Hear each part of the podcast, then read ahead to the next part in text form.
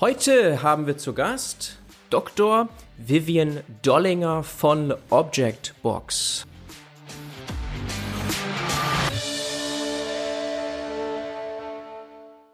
Hallo, herzlich willkommen, Vivian. Hallo, freut mich, dass ich hier sein darf. Schön, dass es klappt, Vivian. Wir werden uns heute natürlich in erster Linie über Objectbox unterhalten, ein Startup, das du gegründet hast und als Geschäftsführerin auch anführst. Aber wir wollen auch ein bisschen mehr verstehen, wo du herkommst, was du vorher gemacht hast und die Historie letztlich zu diesem mhm. Start-up. Also ich habe gesehen, Wirtschaftsinformatik promoviert in München und dann eben auch noch weitere Stationen gemacht. Lass uns so ein bisschen mal durchgehen. Ja, äh, genau. Also ich habe ursprünglich mal Informatik studiert tatsächlich ähm, und bin von da aber noch mal ein bisschen, habe ein BWL-Studium im Prinzip draufgesattelt, ist ein Aufbaustudium gewesen und bin dann zur TU München, um dort zu promovieren. Das war mhm. schon ein bisschen an der Schnittstelle von, ich sag mal, Informatik und ähm, BWL. Äh, das Thema war digitale Spiele und ähm, von dort Spiele. bin ich dann mhm. eben auch ja, genau, mhm. Spiele. Das mhm. ist so ein kleines, so ein Steckenpferd von mir, sage ich mal. Ähm, und von dort bin ich dann eben auch in die Games-Branche gegangen. War erst, ähm, ja, bei im Prinzip Travian Games in München, Browser Games und bin dann zu Koch Media ähm, als Development Director, wo es im Prinzip um das ähm, ganze Portfolio an intern produzierten Konsolentiteln ging. Also intern, nicht im Sinne von in-house, aber ähm, eben kein Publishing-Deal. Mhm. Mhm. Okay. Genau. Und dann, und dann ging es auch schon zur Objectbox. Also es ist so, dass ähm, der Markus und ich hatten immer nebenher schon eine Android App Agency. Er hat das mehr Vollzeit gemacht, ich immer nur so zwischendurch. Und ähm, genau, eines der Sachen, die er dort gemacht hat, ist, er hat für sich selber Libraries entwickelt, ähm, die ihm geholfen haben, eben die Apps zu entwickeln. Das ist vor allem EventBuzz und GreenDAO gewesen. Und die haben halt eine unglaubliche äh, Open Source Traction bekommen, unter anderem genutzt von Twitter, Viber, Snapchat.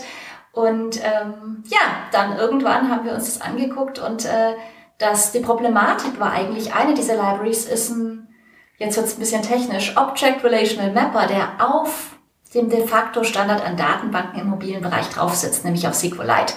Und das war immer das schnellste Tool, was man nutzen konnte. Und irgendwann sozusagen war das langsamste Teil im gesamten Tech-Stack die Datenbank.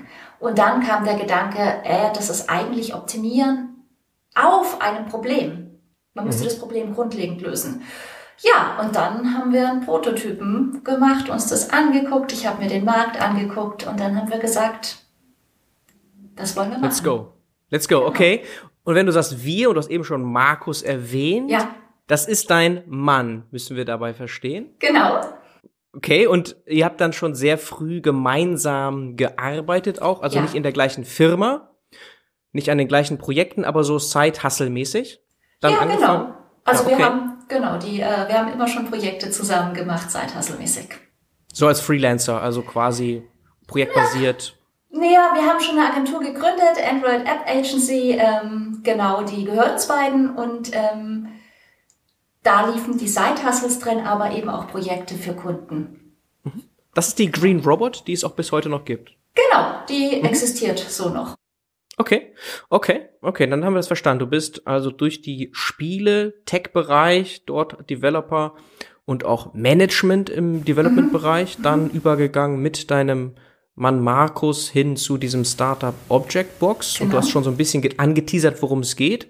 Wollen wir gleich noch verstehen so beiläufig hast du gesagt, ja, haben wir so, ne, Eventbus und äh, Green DAO ist auch echt, ähm, wird auch viel benutzt. Wenn man sich das mal anschaut auf zum Beispiel AppBrain, ist das schon krass. Also, das sind schon ein paar Milliarden Downloads. Also Green DAO, über 16 Milliarden Downloads sehe ich hier, über 6000 Apps nutzen das. Das waren mal sehr, sehr viel mehr, weil wir ja jetzt auch Checkbox machen, aber ja klar.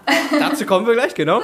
Oder Eventbus über 103 Milliarden, über 48.000 Apps. Also das ist schon äh, so Infrastruktur für Android letztlich, also für ja. ganz viel da draußen. Mhm. Also wir alle nutzen diese Technik von euch. Wahrscheinlich, sehr wahrscheinlich. Sehr, sehr wahrscheinlich, ja. Mhm. Tagtäglich. Genau. So, das ist schon mal krass, muss man auch betonen. Weil das ja irgendwo, das kann man ja nicht kleinreden, weil das ja auch irgendwo Fundament ist für das, was ihr dann gebaut habt. Zum Teil. Du hast ORM erwähnt, Object Relational Mapping. Da kommen wir also Richtung Datenbanken ja schon. Mhm. Und das ist die Historie zu Objectbox. Was genau war der Pain? War es diese Langsamkeit, die du eben betont hattest? Also, es sind eigentlich zwei Pain Points. Das eine ist definitiv die Langsamkeit, ähm, mhm. die dann eben auch dazu führt, dass ich länger brauche, um es zu optimieren zum Beispiel, weil ich muss dann überlegen, wo optimiere ich. Ähm, aber der andere große Pain Point ist tatsächlich Ease of Use.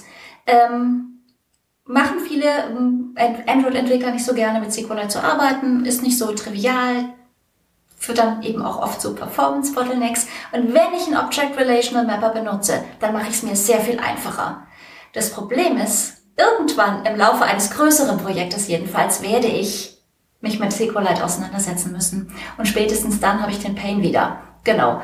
Und das sind so die großen zwei Pain Points, ähm, die wir im Android Development gesehen haben. Aber Objectbox ist ein bisschen mehr als nur ähm, eine Datenbank. Es ist nämlich so, dass wenn ich dann die Daten einer Datenbank auf einem mobilen Gerät vorhalte, dann nutzen sie mir da meistens insofern was, als dass ich sehr schnell damit arbeiten kann und sie offline verfügbar sind, aber ich will häufig für viele, viele Anwendungen einen Teil der Daten mindestens auch noch irgendwo anders haben, ja? Also, wenn ich mir jetzt ein WhatsApp vorstelle, wenn die Daten immer auf meinem Telefon bleiben, dann kriegt ja niemand meine Nachricht. Das ist mal ein ganz dummes Beispiel, ja? Also, da ist eigentlich immer eine Art Datensynchronisierung notwendig. Ich sag mal für 90 Prozent der Apps.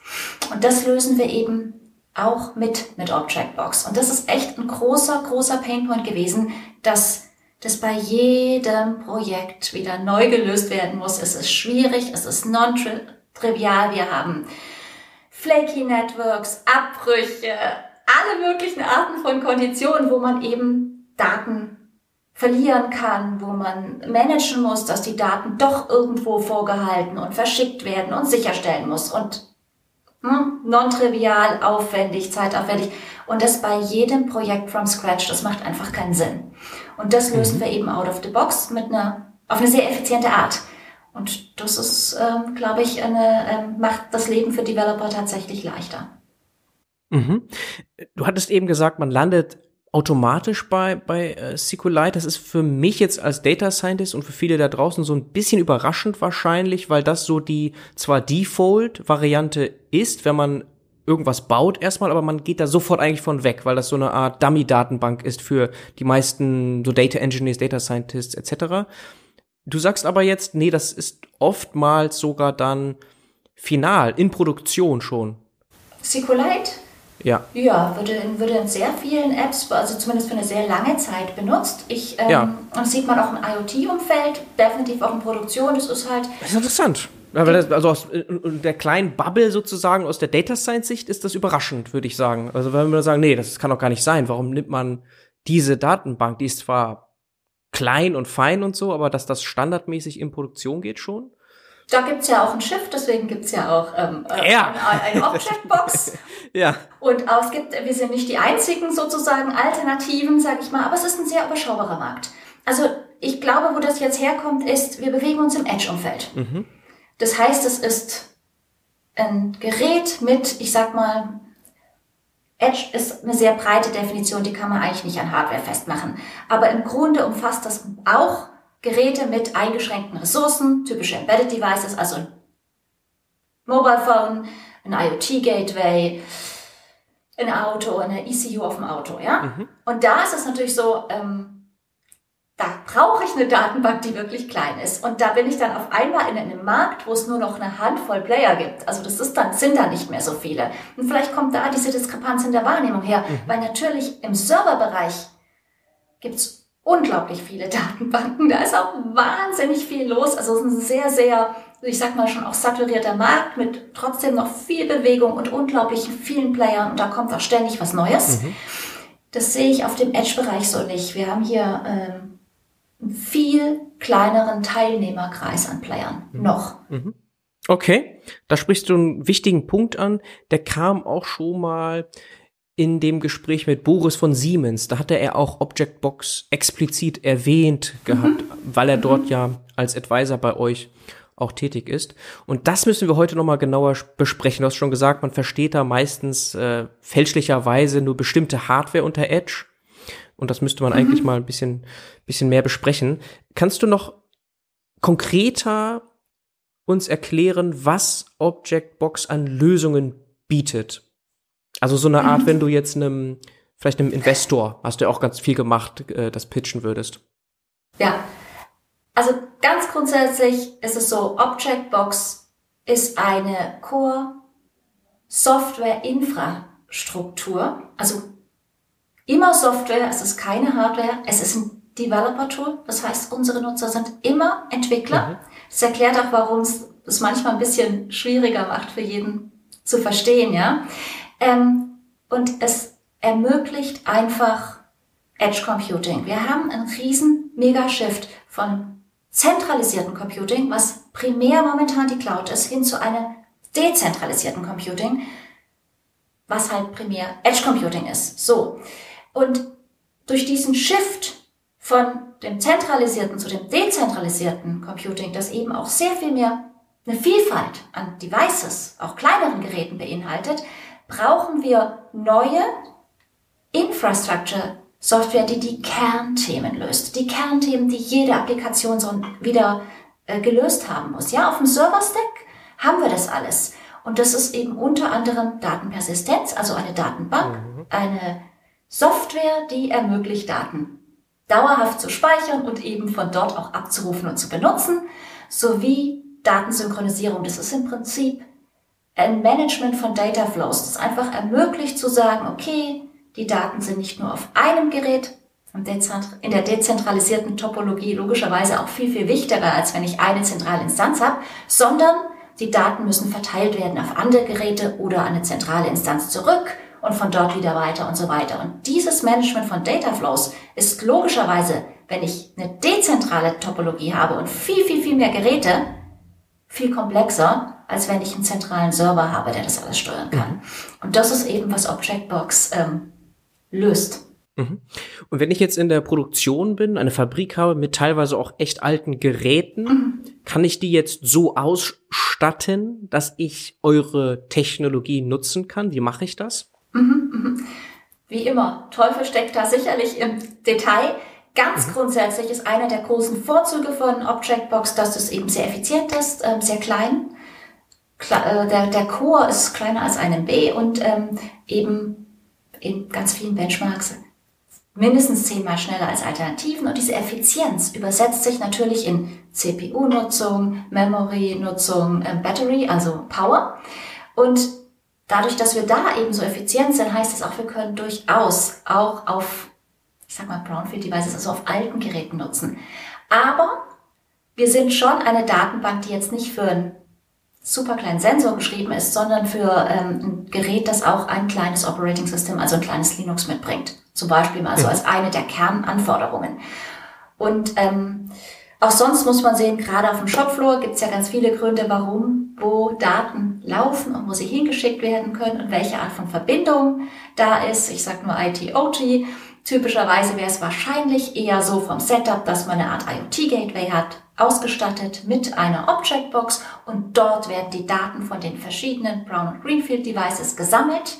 Wir können sehr schnell Daten einlesen, also Data Ingest wäre hier ein großes Thema, weil wir einfach viele Datenquellen haben. Da kommen High Frequency und Low Frequency Daten gleichzeitig rein und wir sorgen dafür, dass wir die alle zuverlässig speichern und von dort kann der Developer dann wieder entscheiden, was mache ich damit? Möchte ich die darstellen auf einem Dash Dashboard? Möchte ich die zum Teil in die Cloud schicken?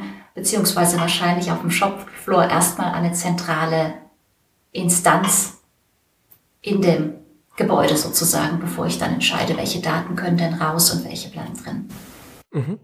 Und typischerweise nutzt man dann Objectbox in Verbindung mit einer anderen Datenbanktechnologie in der Cloud. Ist das richtig? Weil du hast deine Sicht gerade ja schon beschrieben, Edge versus Cloud. Edge Computing jetzt bei euch, aber für vielleicht andere Themen brauche ich dann trotzdem die Cloud. Also da dann eine Zusammenarbeit. Ja, also für uns, also ja, also im Prinzip ist es nicht Edge versus Cloud, weil Edge und Cloud müssen ja immer irgendwo Hand in Hand gehen. Wir mhm. treffen eigentlich ganz selten etwas ein, wo etwas wirklich nur auf der Edge läuft. Irgendwo gibt's fast immer dann doch noch eine Cloud, an die mindestens ein mhm. Teil der Daten übergeben wird. Mhm. Ähm, und Objectbox synchronisiert immer zwischen Objectbox-Instanzen. Ähm, und logischerweise ist es ja leicht, von klein nach groß zu gehen, von groß nach klein ist schwierig. Das heißt, wir laufen prima in einer Cloud, in einem Cloud-Setup. Allerdings, ja, natürlich, die meisten Firmen, mit denen wir sprechen oder arbeiten, haben schon eine existierende Infrastruktur inklusive mhm. einer Datenbank. Und natürlich wollen wir die nicht austauschen. Da gibt es viele gute Gründe, warum man sich für diese Technologie entschieden hat. Und das läuft ja auch.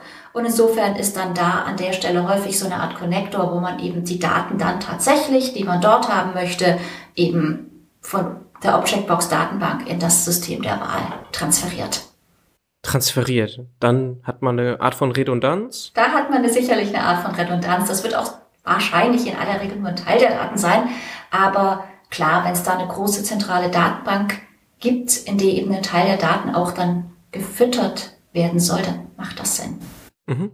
Und Synchronisierung scheint hier auch der Schlüssel dann zu sein. Also, dass die Daten fließen in der bestmöglichen Art und Weise. Genau. Mhm. Das ist nämlich gar nicht so einfach. Ja, das kann man sich vorstellen. Das kann beliebig komplex werden, gerade wenn man eben sehr viele Geräte hat, die verschiedene Daten sammeln etc. Dann muss man die ja irgendwie integrieren. Ist das, wenn wir konkrete Beispiele besprechen, etwas, das sehr oft vorkommt oder sind das andere Themen?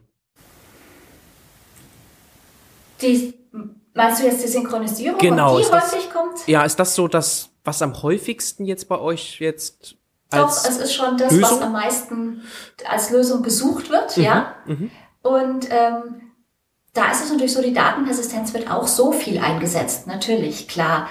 Ähm, aber Synchronisierung ist etwas, wir haben ja einen gewissen Shift auch von einem, also wir bedienen ja mit dem Core, also dem Core, ich sag mal Data Storage, also dem Kern unserer Edge-Datenbank, einen sehr, sehr breiten Markt. Du hast am Anfang erwähnt, wir kommen aus dem Mobile-Bereich ursprünglich, das heißt da auch sehr stark in Android natürlich. Wir fokussieren uns aber momentan mehr auf den IoT-Bereich. Und dort ist natürlich die Datensynchronisierung gerade eben mit neuen Use Cases, egal ob das jetzt ein Auto ist oder ähm, Shopfloor, definitiv das zentrale Thema. Mhm. Aber auch konkret als, als Beispiel, so wenn du jetzt mal so die bestehenden Kunden, die ja. mal anschaust, ist das so das, was die verbindet als Kernproblem und dann auch die Lösung, die ihr anbietet? Oder ist das äh, ganz heterogen? Da gibt's alles Mögliche von ganz kleinen, in Anführungsstrichen, Use Cases, die erstmal nur Daten überhaupt erstmal sammeln wollen und die irgendwie. Dazu muss man sagen, das hatte ich vielleicht noch nicht so explizit erwähnt, die Datenbank ja also der Kern der Datenbank, der Data Storage, ist kostenfrei über GitHub erhältlich. Mhm. Und ähm, der hat entsprechend große Adoption, ja, und das mhm. sind natürlich auch viele kleine dabei, mittlere, wir kennen viele davon natürlich nicht, wir kennen die dann, wenn die mit uns aus irgendwelchen Gründen sprechen, aber wir wissen, dass es ein großes Spektrum an Themen ist, von Retail, von Android-Apps zu äh, innerhalb von einer einem Arztpraxis-Setup im Prinzip, also gut, der möchte das an mehrere Arztpraxen verkaufen, aber ganz grundsätzlich oder jetzt ähm, eine Restaurantlösung, wo jemand okay. eben eine Lösung anbietet, ähm, um dann innerhalb des Restaurants ähm, nicht nur die Daten an der Edge zu persistieren, sondern dann nachher auch zwischen Geräten zu synchronisieren. Das sind jetzt eher kleinere Themen und gleichzeitig natürlich ähm, größere Firmen, mit denen wir eben auch sprechen in egal ob das jetzt ein Automobilhersteller ist oder eben jemand wie ein Siemens, ähm, der eben ganz andere äh, große Lösungen herstellt, die dann auch einen anderen, andere Anforderungen haben. Und natürlich sehen wir über diese Bandbreite hinweg verschiedene Gründe, warum jemand sich für Objectbox entscheidet. Das kann der schnelle Data Ingest sein, aber im Android-Umfeld durchaus auch schlicht und einfach Ease of Use. Es ist einfach schnell aufzupicken und schnell zu benutzen. Das hat gerade auch für, ähm, ja, das hat dann für den Entwickler einen Vorteil. Das löst seinen akuten Schmerz, sage ich jetzt mal, eben bis hin zu ähm, den Projekten, die sagen, ich brauche einen Datensync und ich weiß genau, wir wollen das nicht selber bauen. Weil dann ist das Time to Market zu lang, es ist teuer, es ist riskant. Ich habe vielleicht nicht die richtigen Ressourcen, ich traue es uns gar nicht zu. Die kommen dann eben mit dem Daten zum Thema. Okay, genau. Hat es deine Frage beantwortet? Mehr oder weniger, ich muss noch mal nachhaken. Also man kann ja. auf GitHub ja sehen, wie viel Traction das Ganze hat. Also vor allem die Java-Variante Objectbox minus Java hat äh, fast 4K Stars. Das ist ja schon Traction. Und daran kann man sehen, dass auch viele das eben ausprobieren, Developer zumindest. Und ihr könnt dann schon mal einsehen, auch in welcher Art und Weise. Natürlich jetzt nicht alle nachverfolgen, warum auch, aber ist sicherlich eine Bandbreite dabei, wie du gerade beschrieben hast. Was sind denn die Cases, wo ihr explizit angefragt werdet? Also eben über dieses kostenlose hinaus. Kannst du da irgendwas konkret mal machen? Naja, angefragt werden wir ja immer dann wirklich, wenn es dann eben um Synchronisierung, um mehr als diese, die kostenfreie Datenbank geht in aller Regel. Mhm. Und ähm, das ist, ähm, dass ich mal ein Beispiel suchen, wo ich jetzt so einfach reden kann, ohne jetzt, ähm, also Beispiel, es sind, also es sind eigentlich im Kern, und das ist ein wiederkehrendes Thema, sehen wir, es sind Embedded Devices natürlich. Das heißt, wir reden hier wirklich im IIoT-Umfeld von einem Industrial PC, einem IoT Gateway, anderen Embedded Devices auf der Maschine, im Automotive von ECUs, solchen Geräten. Ja, das ist, wo wir angefragt werden, weil diese Geräte auch nicht alleine stehen. Die haben definitiv klare Anforderungen und das ist auch natürlich für den Business Case dann sehr wichtig, was eine CPU-Nutzung, eine Power-Benutzung, ähm, Memory Usage und so weiter angeht, ja, weil sich das einfach in den Kosten später enorm spiegelt.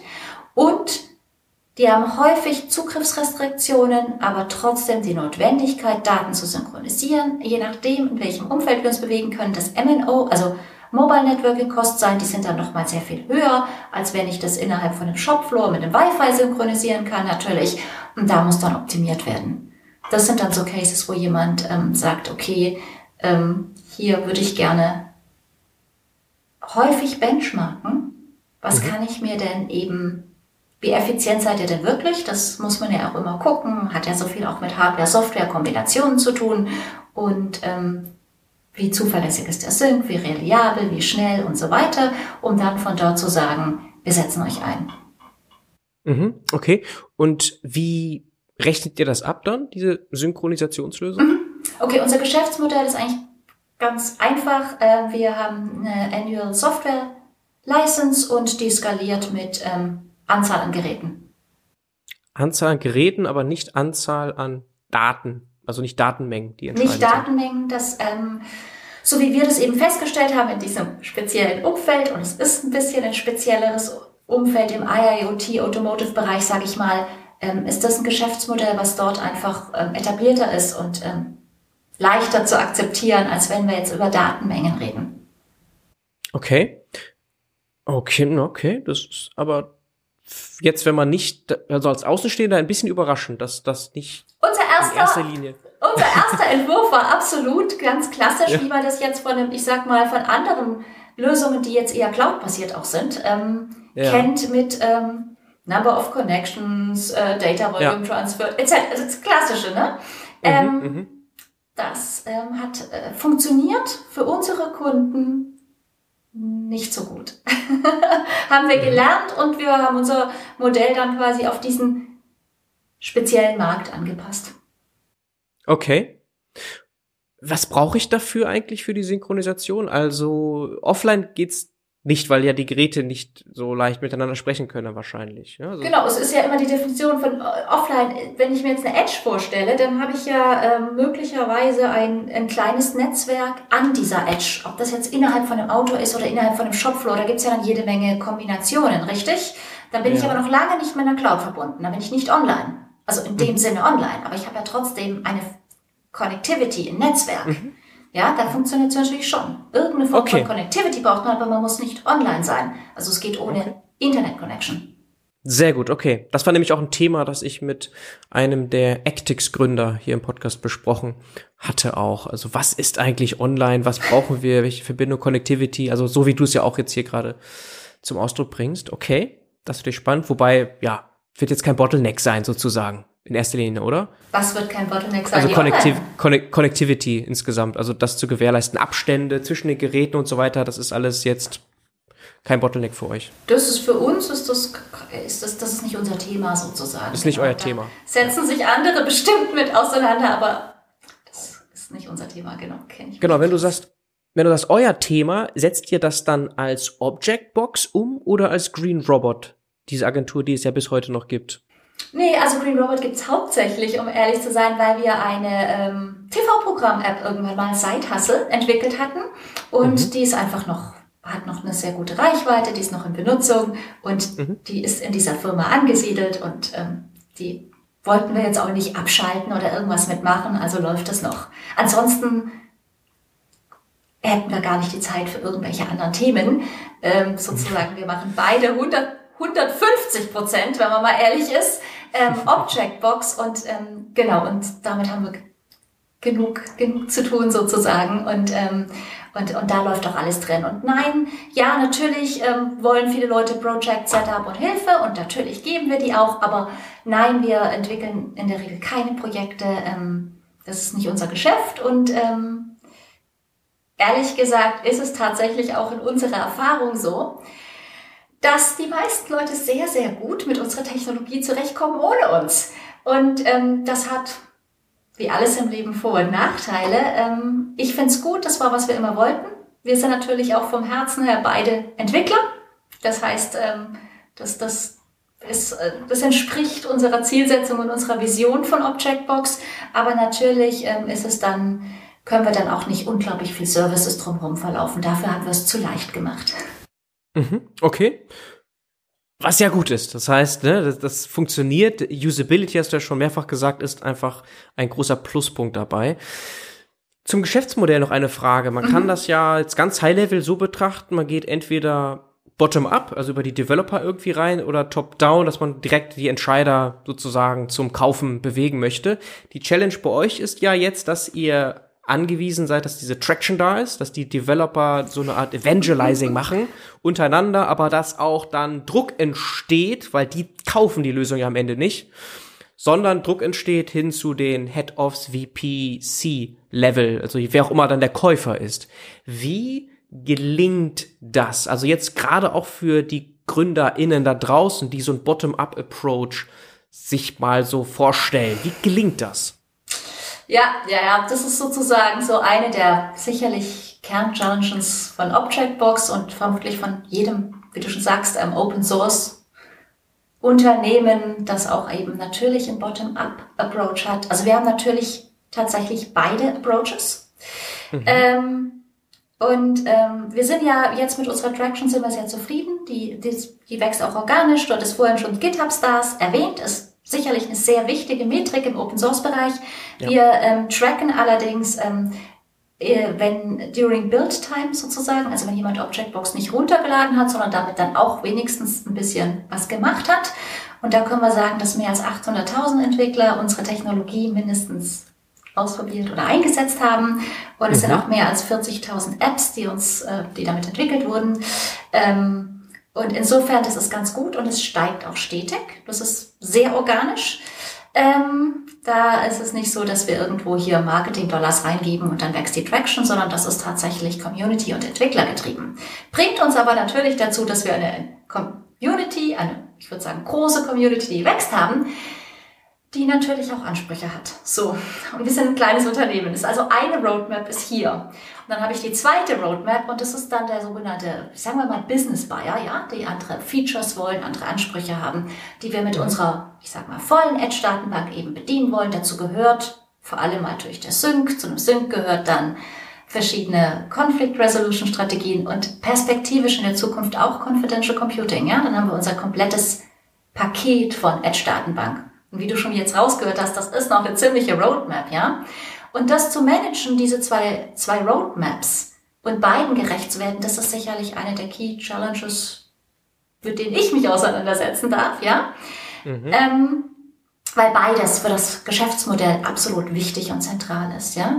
Und persönlich bin ich davon überzeugt, es braucht hier auch tatsächlich für den Sales dann zwei Approaches der eine getrieben aus der Traction, wir bekommen Inbound Leads, wir sehen, dass das funktioniert. Das heißt, man muss den Leuten natürlich auch die, die Leute, ne, eine gewisse Awareness, dass es da noch was gibt. Das, sag mal, klassisches Marketing, dass die auf einen zukommen können. Aber man kann nicht damit rechnen, bin ich davon überzeugt, dass dann gleich ähm, ein BMW auf einen zukommt und sagt, ich möchte eure Lösung haben, selbst wenn die vielleicht die kostenfreie Datenbank einsetzen schon, ja. Und da braucht es dann eben einen klassischen Top-Down-Sales-Funnel, wo man eben hingeht und sich wirklich überlegt, wer hat den meisten Nutzen im Moment von dem, was wir jetzt haben? Weil es ist ja noch eben eine Roadmap und perspektivisch und sich dann eine sich dann den Markt anguckt und wie man das so klassisch macht, raussucht, wer ist denn da, wen kann ich denn ansprechen und eine Liste, eigentlich eine Ta ein Target, sich Targets aussucht und das dann entsprechend ähm, bearbeitet, indem man tatsächlich ähm, versucht, an die Leute ranzukommen. Ich sag mal klassischer Warm oder Cold Outreach, wie man das eben möglich, die Möglichkeiten hat. Warm Outreach ist klar, ist etwas, was so nicht skaliert, ja. Man hat dann vielleicht ein, irgendwann eine Salesmannschaft, die das dann auch ihr eigenes Netzwerk mitbringen. Im Moment sind wir so klein, dass das Founder-led ist, sozusagen erster Founder-led Sales und entsprechend ähm, hat es auch sehr viel mit unseren Netzwerken zu tun. Mhm. Okay. Also eine große Herausforderung, gerade diese doppelte Roadmap-Befriedigung, wie du sie beschrieben hast. Ihr habt ja auch einen Blogartikel zu diesem Thema Building a Business on Open Source, verlinke ich gerne in den Show Notes. Mhm. Ist das, es gibt also alle Vari Varianten eigentlich von irgendwie, ne, also Open Source ist nicht gleich Open Source, Open Core, da gibt es auch verschiedene Begrifflichkeiten und du hast ja so ein bisschen beschrieben, was ihr so als Variante gewählt habt. Natürlich eine besonders herausfordernde, dass ihr nicht jetzt einen Fokus habt auf nur Developer oder nur klassisches Marketing sozusagen, sondern ihr habt schon die Challenge, so beide Wege zu gehen. Ist das, würdest du sagen, der richtige Weg für euch auch weiterhin oder ist es eher historisch entstanden? Es ist definitiv ein Thema, was uns immer, immer, immer schon bewegt hat und bewegen wird. Also sicherlich kein ganz einfaches. Mein Eindruck ist, es ist der richtige Weg für uns, um ganz ehrlich zu sein. Und ja, ich glaube, ähm, ich habe auch ganz viel mit äh, Leuten gesprochen, die Open Source Firmen gegründet und sehr erfolgreich gemacht haben. Und natürlich auch viele, die es noch versuchen und die dabei sind. Also ich habe da schon ein gewisses Netzwerk und habe das auch versucht, sehr systematisch zu nutzen und diese Gespräche zu führen, um da einfach auch mehr rauszufinden, als was ich so über Desk Research und eigene Erfahrung kann. Und ich glaube, dieser Middle Approach, den wir hier haben, sozusagen, ja, ähm, hat, hat ein Risiko. Das ist dieses typische Stuck-in-the-Middle-Risiko. Ich habe aber bisher das Gefühl, dass ich von dem, was wir erreicht haben, sehe, dass er sich auszahlt. Und wenn ich das angucke, sehe ich Firmen, also ich habe jetzt natürlich auch eine im Kopf, die kommen von closed, proprietär und ähm, in den Markt, versuchen den Markt zu bringen und machen dann einen totalen Wechsel nach voll Open Source und ähm, wir müssen quasi alles rausgeben und haben dann irgendwie von beidem nachher nichts so, so wirklich, ja. Und ich denke, es ist wie immer These, Antithese, Synthese. Also man muss irgendwie so diesen Middle Ground finden. Und da sehe ich einfach, uns war es immer wichtig und das spürt und merkt man, die Developer zu bedienen. Wir sind selber Developer, das ist im Herzen von uns und von unserer Firma. Mhm. Und das ist auch ein Weg, den wir nicht verlassen werden, ja? Gleichzeitig wollten wir schon von Day One mit Objectbox eine, ein, ein Unternehmen aufbauen. Das war nie außer Frage gestellt. Der, eines der allerersten Sachen, die ich damals gemacht habe, als wir diese Idee überlegt haben, war, ich habe einen Case gerechnet. Ich habe mal überlegt, wie sieht der Markt aus, was das Marktpotenzial, wie könnte sich das in der Zukunft darstellen. Mhm. Der ist zwar im Nachhinein eher lustig, wahrscheinlich so, auch jetzt mit meinem jetzigen Erfahrungsschatz, aber es war immer klar, wir wollen das eine, zu einem Unternehmen aufbauen, weil wir glauben, dass es nur so nachhaltig auf Dauer für alle einen großen Nutzen stiften kann. Und, ähm, und deswegen ist diese Strategie, die wir hier fahren, die eigentlich wirklich die Chance bietet, Open, also Developer zufriedenzustellen und auch etwas an die Community zu geben und gleichzeitig trotzdem einen Mehrwert zu schaffen für Unternehmen, für die sie gerne bereit sind zu bezahlen, wo man aber auch ganz klar sagt, das braucht auch einen Top-Down Sales Approach. Wir sind hier in einem eigentlich ganz klassischen Bereich, wie das auch jede andere Firma machen würde, die eben sich dann nicht mit Free Open Source auch noch auseinandersetzen muss. Und genauso gehen wir das auch an. Das ist, glaube ich, eine sehr gute Verbindung. Und ich, ich denke, wir sind da auf einem guten Weg. Manchmal denke ich mir, ich wünschte, es würde, ich könnte das noch weiter in die Welt tragen und es würde mehr gesehen werden. Denn ich sehe so viele Firmen sich die Zähne daran ausbauen, äh, daran ausbeißen an diesem Konflikt, der aus meiner Sicht keiner sein muss. Und ich mhm. glaube, wir haben einen guten Weg für uns gefunden. Aber ich mhm. könnte mir vorstellen, dass der, die Grundstruktur, die Grundstrategie eine ist, die zukünftig für Open Source funktionieren kann. Mhm. Okay, hochspannend und auch sehr relevant für sehr viele da draußen, die sich überlegen, ein Unternehmen aufzubauen mit einem Modell in dem Bereich. Mhm. Sehr spannende Insights. Und Day One für eure Mobile Edge Database war jetzt vor guten sechs Jahren. Das ist schon, liegt schon eine Zeit zurück. So circa, ne, auf LinkedIn hast du geschrieben, September 2015. Haben wir angefangen, den allerersten Prototypen also, zu entwickeln. Prototypen. Mhm. Genau.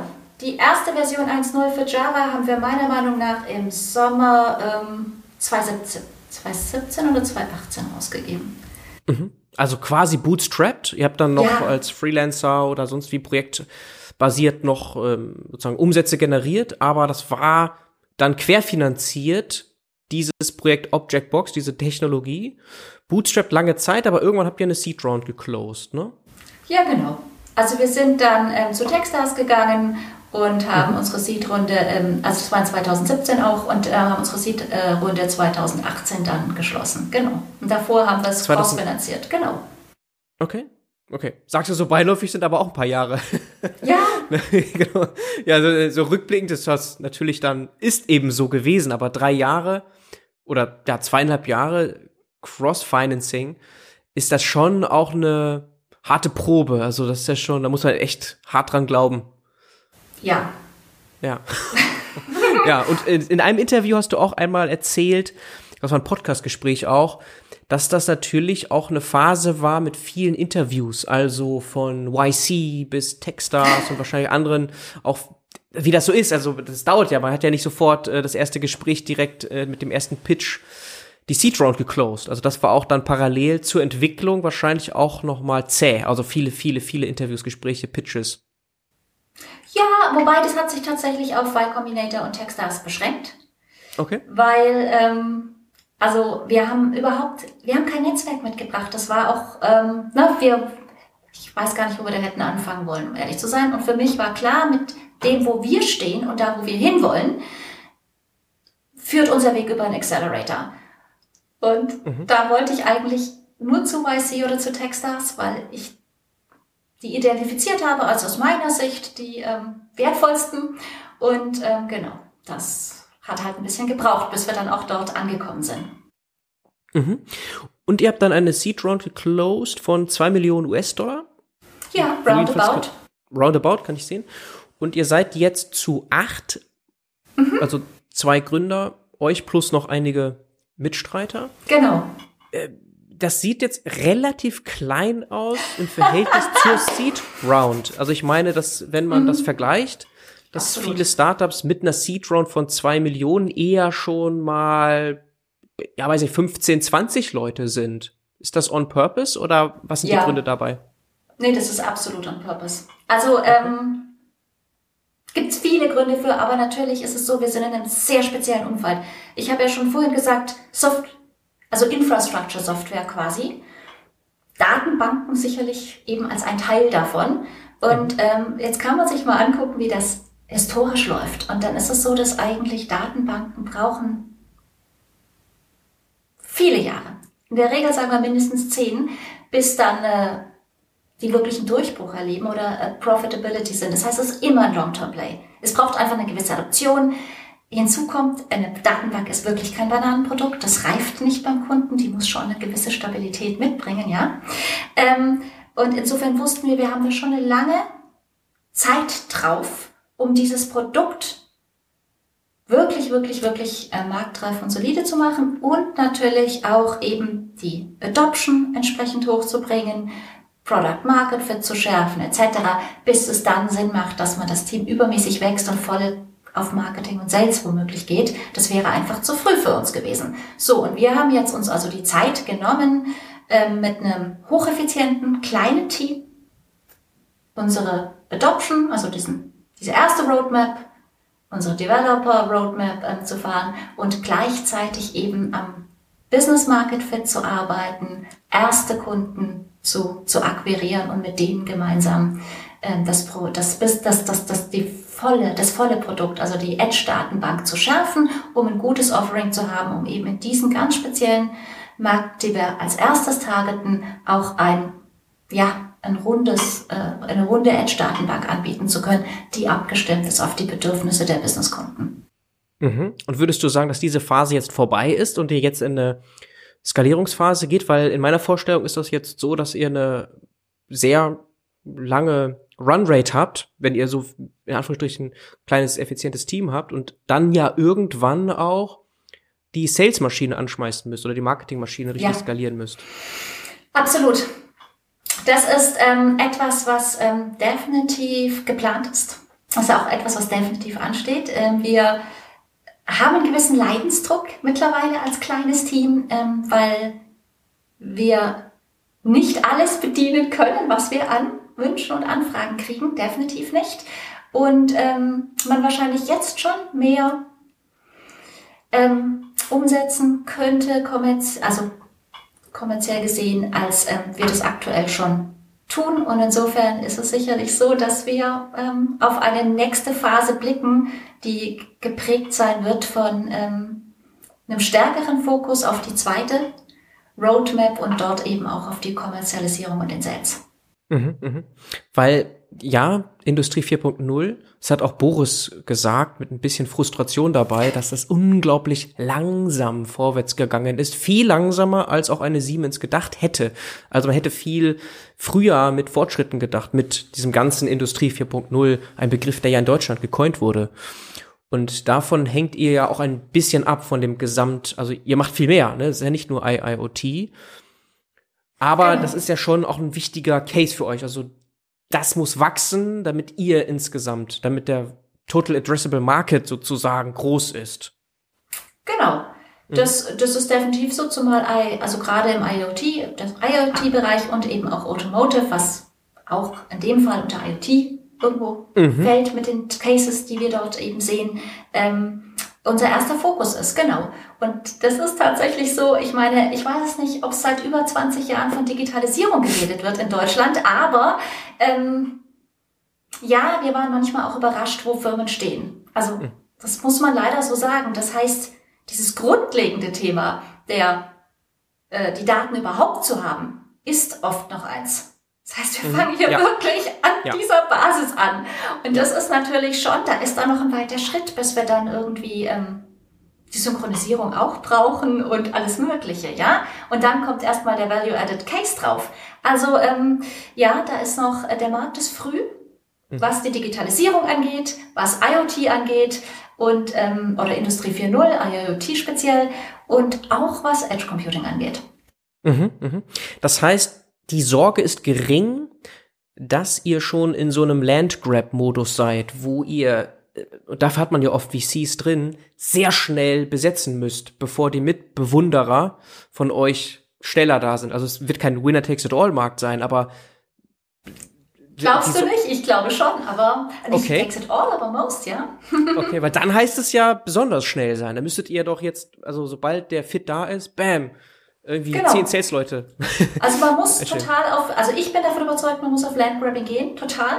Ja. Und ähm, ich, ich, ich äh, merke auch, oder weil ich bin natürlich, ich kriege ja schon viel mit in den Märkten, sage ich jetzt mal. Und äh, das hat schon mehr Dynamik, da kommt schon mehr Druck, da passiert auch mehr, es werden mehr Budgets freigegeben. Also man merkt schon, der Druck wächst, ja, da kommt was. Mhm. Wir hatten ein bisschen Glück.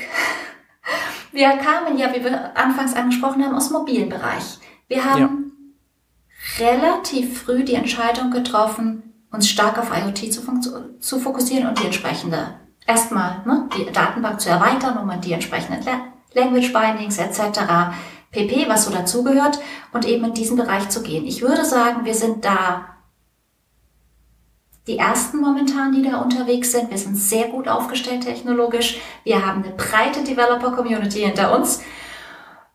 Jetzt kommt allerdings dieser Druck und diese Wahrnehmung und die Bedürfnisse und ich bin eigentlich persönlich davon überzeugt, es kann nicht lange dauern, bis jemand möglicherweise nur mit einer Idee ähm, dann richtig viel USVC-Money äh, grabt und ähm, eine Marketingmaschine anschmeißt, ja. Das ist definitiv ein Risiko und das sehen wir. Und entsprechend ist es auch so, dass wir natürlich auch ähm, darauf hinarbeiten, dort unsere Maschine dann anzuschmeißen. Mhm. Okay. Cool, spannend. und ja, der Markt ist übrigens historisch gesehen ein totaler Winner-Takes-it-all-Market. Ähm, Datenbanken, wenn man sich das anguckt, und da gibt's genügend, die man sich angucken kann. In den letzten 20 Jahren immer wieder, obwohl es ein, man sagt ja, lange saturierter Markt ist, der übrigens immer noch zweistellig wächst, trotzdem ähm, sehen wir, dass dort immer wieder neue sozusagen, ich sag mal, Computing Errors, mhm. eine neuen Technologie gebraucht haben und dann wurde entsprechend eben auch eine neue Kategorie von Datenbanken erfunden. Und der, der das ursprünglich geprägt und erfunden hat, der wird normalerweise der Category Leader sein, der 80 Prozent des Marktes einnimmt. Ja, das sehen wir von einem Mongo für NoSQL über ein, ähm, ich sag mal, Neo4j bei Graph Databases, und möglicherweise einem Influx bei Time Series, ja. Ähm, aber da gibt es so einige Beispiele, wo man das ganz schön sehen kann, dass es eigentlich immer hm. ja, der gleiche Verlauf am Markt ist und mhm. durchaus eben so, dass dann ein Player einen sehr, sehr, sehr großen Marktanteil sich holt und auch verteidigen kann, möglicherweise ein zweiter guter Player und der Rest sich dann wirklich nur noch einen kleinen Teil zu teilen hat. Mhm, mhm, okay. Ja, sehr top-lastig. Also es ist zwar so, dass man immer wieder für diverse Use Cases auf andere Datenbanken zurückgreift und auch benchmarkt und so weiter. Ne? Also, also ja, Exasol hatte ich hier im Podcast zum Beispiel, die haben auch eine gute Position aufgebaut oder du hast jetzt erwähnt, Mongo, okay. Da gibt's wieder andere, die Redis reinschmeißen, Elasticsearch reinschreiben, äh, reinschreien und es gibt, also also es gibt für, unglaublich viele Datenbanken. Es gibt unglaublich viele Datenbanken. Selbst Graph-Datenbanken, ja, Neo4j, okay, aber dann gibt es ja wieder drei, vier andere, die auch Absolut. irgendwie, selbst in Deutschland, ArangoDB und so weiter, die sind auch alle groß. So, ne, aber trotzdem wahrscheinlich, wenn du sagst 80, 20 oder so, ist das schon akkurat, ne, ist schon sehr toplastig. Ist immer noch eine Daseinsberechtigung. Du kannst immer eine große Company aufbauen, so ist nicht. Mit 100 Leuten. Absolut. Schon, ne? ja. Super solide, große, wir haben, ja, wir haben ja immer hier Riesenmärkte. Ja. Das muss man einfach mal so sehen. Ähm, und das mit den 80-20 wird jetzt auch mal so roughly reingeschmissen. Aber ja. natürlich ist jetzt ein Mongo im MySQL-Bereich, äh, im NoSQL-Bereich oder ja, das ist natürlich schon einfach so der Riese, sage ich jetzt mal, mhm. ja. Und das ist schon noch mal eine andere Größenordnung. Und genau das Gleiche kann man einfach im Markt wirklich sehen. Und ähm, wie gesagt, auch diese neue Kategorie von Datenbank sehen wir immer wieder. NoSQL, Graph-Datenbanken, Time-Series-Datenbanken und Edge. Edge. Oder Mobile. Wo dann Object Datenbanken. Ich glaube genau. nicht an die Mobile-Datenbank. Äh, Gab es ja. aber natürlich auch ähm, und ähm, gibt den Begriff jetzt auch, ist auch soweit etabliert. Konnte sich, glaube ich, so als komplette Kategorie nicht ganz durchsetzen. Ist aus meiner Sicht ein Teil von Edge-Datenbanken. Okay. Okay, okay. Weil ich glaube, das Branding bei euch, zumindest auf LinkedIn, ist noch Mobile Database tatsächlich. Vielleicht war das mal. Das ist jetzt natürlich ein bisschen. Hm. Guck ich mir also mal an. Ähm, Objectbox ist the fastest mobile database on the market. Äh, aber äh, ist ja nicht falsch, so. Aber eigentlich, eigentlich, eigentlich willst du es äh, anders verkaufen demnächst dann nur noch. Hab als ich habe ich schon, habe ich schon gesagt, dass wir zwei Roadmaps zu managen haben, ja. ein kleines Team sind und unglaublich viel zu ja, tun klar. haben. Ähm, Was ja. mich da zusammenhängt, interessieren würde, natürlich, um eine Developer-Community aufzubauen, musst du sie verstehen. Am besten selber Developer sein oder zumindest gewesen sein. Das ist klar. Und da kommt ihr ja auch her. Genau. Founder-led, Developer-led. Wenn genau. du jetzt aber dieses Business aufbauen siehst, diese Herausforderungen, die da kommen, würdest du dann sagen, ja, es reicht oder bräuchte man auch einen Business Co-Founder? Naja, also ich habe jetzt trotz allem in, in, in, in Wirtschaft promoviert. Also ich glaube, da ist schon eine Menge an ähm, sozusagen Background und natürlich. Also du übernimmst eher die. Ich habe die Businessrolle Business bei uns ganz klar mhm. bisher übernommen mhm. und habe natürlich entsprechend auch, ich sage mal, was wir bisher in diesen Bereichen erreicht haben, ähm, maßgeblich getrieben. Ich sehe uns immer als Team, das ist nie ein Einzelding, aber genau, ähm, das ist trotz allem irgendwo meine Verantwortung, sage ich jetzt mal. Mhm. Ähm, aber, having said that, äh, ja, ähm, absolut. Also ich ähm, möchte gerne unser ähm, Team im kommerziellen Bereich, wir nennen das Commercial, ähm, verstärken. Mhm. Und, ähm, und, und glaube auch, dass es das unbedingt braucht. Mhm, mhm. Also das ist sozusagen logisch. Also man braucht im Deep Tech Bereich wahrscheinlich im Gründerteam einen Tech Lead, CTO genau. gerne. Genau. Aber um das Ganze aufzubauen, dann auch die Business-Brille, die du jetzt aufhast. Und wenn man genau. das nicht im Team hat, dann sehr schnell Business Development Unterstützung irgendwie reinholen. Das würdest du so ganz allgemein schon ja, jetzt also, mit deiner Erfahrung sehen. Genau, wenn ich den Business Background nicht hätte, ich habe ja eigentlich immer nur in Führungsrollen und äh, Managementrollen gearbeitet, mhm. ähm, also nicht entwickelt. Auch wenn es immer Tech-Teams waren, den braucht man. Ohne ähm, gibt es wahrscheinlich eher gute Open Source Libraries, die sind auch toll, prima, die braucht die Welt auch. Aber wenn ich ein Unternehmen gründen will, sollte ich jemanden für die Businessrolle an Bord haben. Mhm. Ich würde sagen im Founding-Team. Mhm. Und natürlich ohne die Tech-Rolle geht es sowieso nee. nicht. Ähm, genau, ich, ich glaube bei uns in diesem speziellen Business, und das wird bei allen sehr technischen Themen so sein, ich halte es für sehr, sehr sinnvoll, wenn auch die, Kommer die ich sag mal, kommerziellen und Businessrollen einen technologischen Back einen technischen Background haben und die grundlegenden Sachen verstehen, ja, weil sonst wird es irgendwie ein bisschen schwierig. Dafür sind wir zu Deep Tech, mhm. meine ich. Ich glaube, dass ähm, dass das sehr viel Sinn macht, nicht nur für uns, sondern auch für andere. Genau. Mhm. Okay, spannende Sicht. Genau. Und so mit diesem Team sind wir so, glaube ich, äh, bisher ähm, ganz gut weit gekommen. Und ja, es kommt sicherlich dann der Zeitpunkt, wo einfach noch eine, was ich jetzt als Commercial bezeichnet habe, was auch hm, vielleicht noch mal eine gewisse Abgrenzung zum Business ist, Sales. Also jemanden, der in diesem Bereich ganz besonders ähm, stark ist und eben diese Commercial-Brille aufhat, viel mehr als nur eine, ich sag mal, klassische äh, Business-Sicht, die es am Anfang braucht. Erstmal ganz grundlegend. Ähm, das, das Geschäftsmodell sich zu überlegen, Sachen aufzubauen, das Team aufzubauen, ähm, in einen Accelerator zu kommen, beziehungsweise überhaupt erstmal rauszufinden, was, was wäre denn da für uns geeignet, wo wollen wir denn hin? So eine gewisse auch Roadmap, die nicht nur technisch ist, aufzustellen. Mhm. Wenn es dann in den Bereich geht, wir brauchen unsere Roadmap, wie ich schon gesagt habe, für im Prinzip eine relativ klassische Kommerzialisierung mit einem Top-Down-Sales, dann ist es tatsächlich eher eine Kompetenz im Bereich Sales, die man irgendwann hinzunehmen muss. Mhm, mh. Wenn man sie nicht mitbringt. Mhm. Wenn man sie nicht mitbringt, genau. Das ist bei euch ja nicht der Fall. Ihr habt ja von vornherein mit deinem Wirtschafts-Background gemischt mit Developer-Background ganz gute Mischung von vornherein gehabt. Das hast du dann in erster Linie übernommen. Das heißt, die Pitches vor Investoren und so weiter, das war auch dann deine Aufgabe. Das war meine Aufgabe. Das ist auch alles ähm, genau gut. Ich glaube, da, wie gesagt, äh, sind wir solide äh, sicherlich aufgestellt, mhm. aber ähm, das ist immer noch keine Sales-Erfahrung.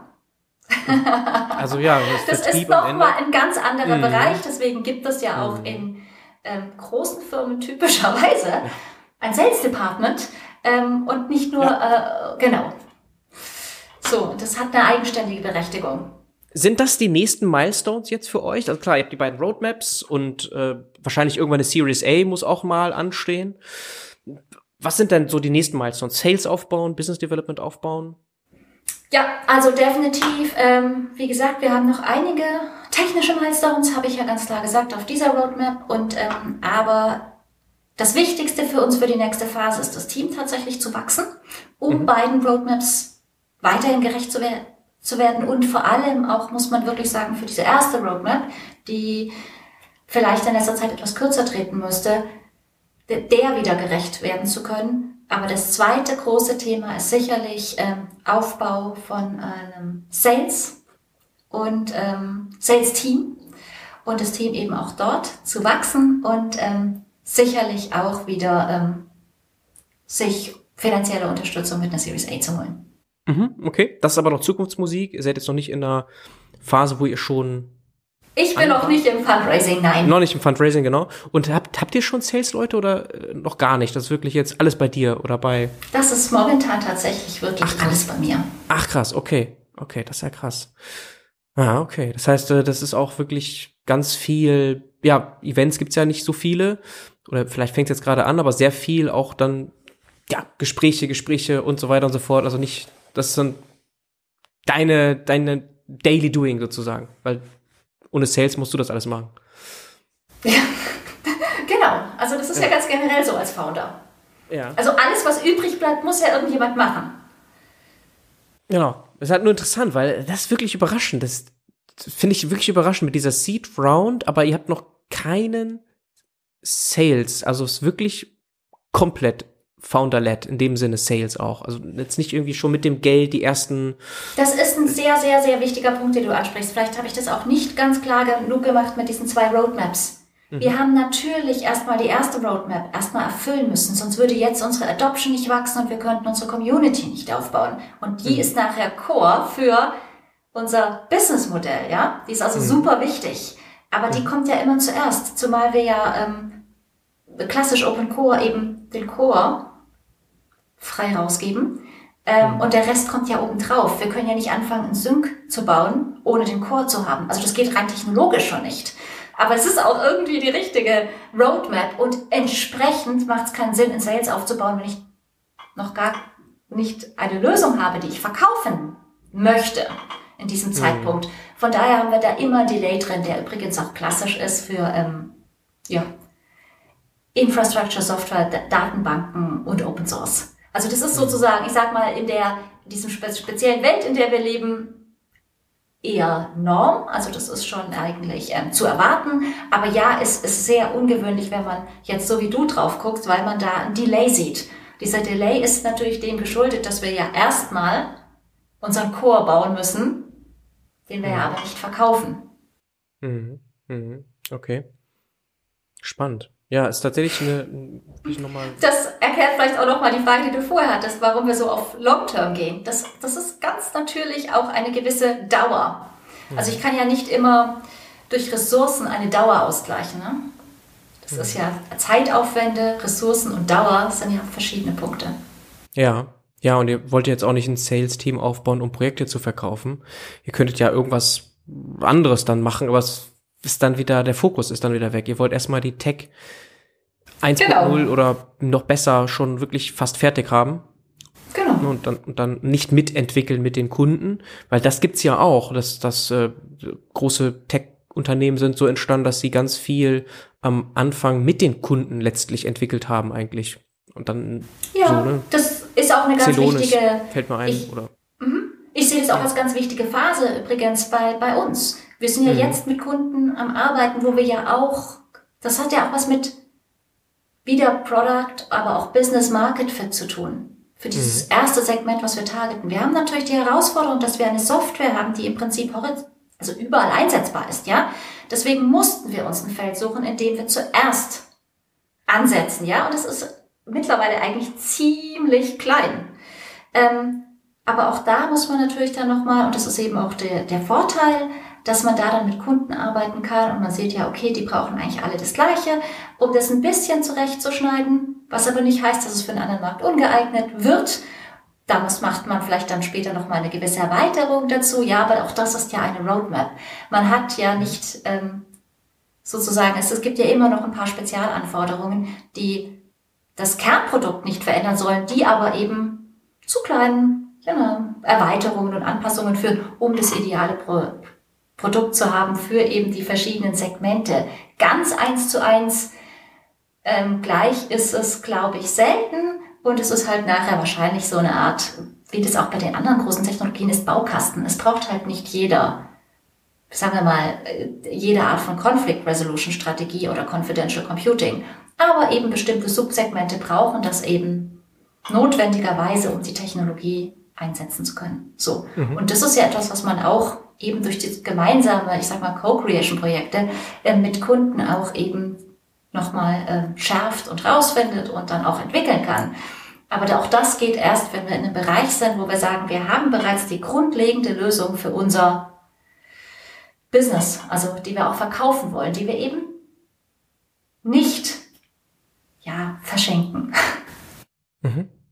Okay, ich glaube, es ist verstanden worden jetzt. Das ist eine sehr interessante Sicht, die du hier reingebracht hast, nicht nur aus der technologischen, sondern eben auch mit der Geschichte und der unternehmerischen Sicht hier nochmal ein neuer Blickwinkel ist entstanden.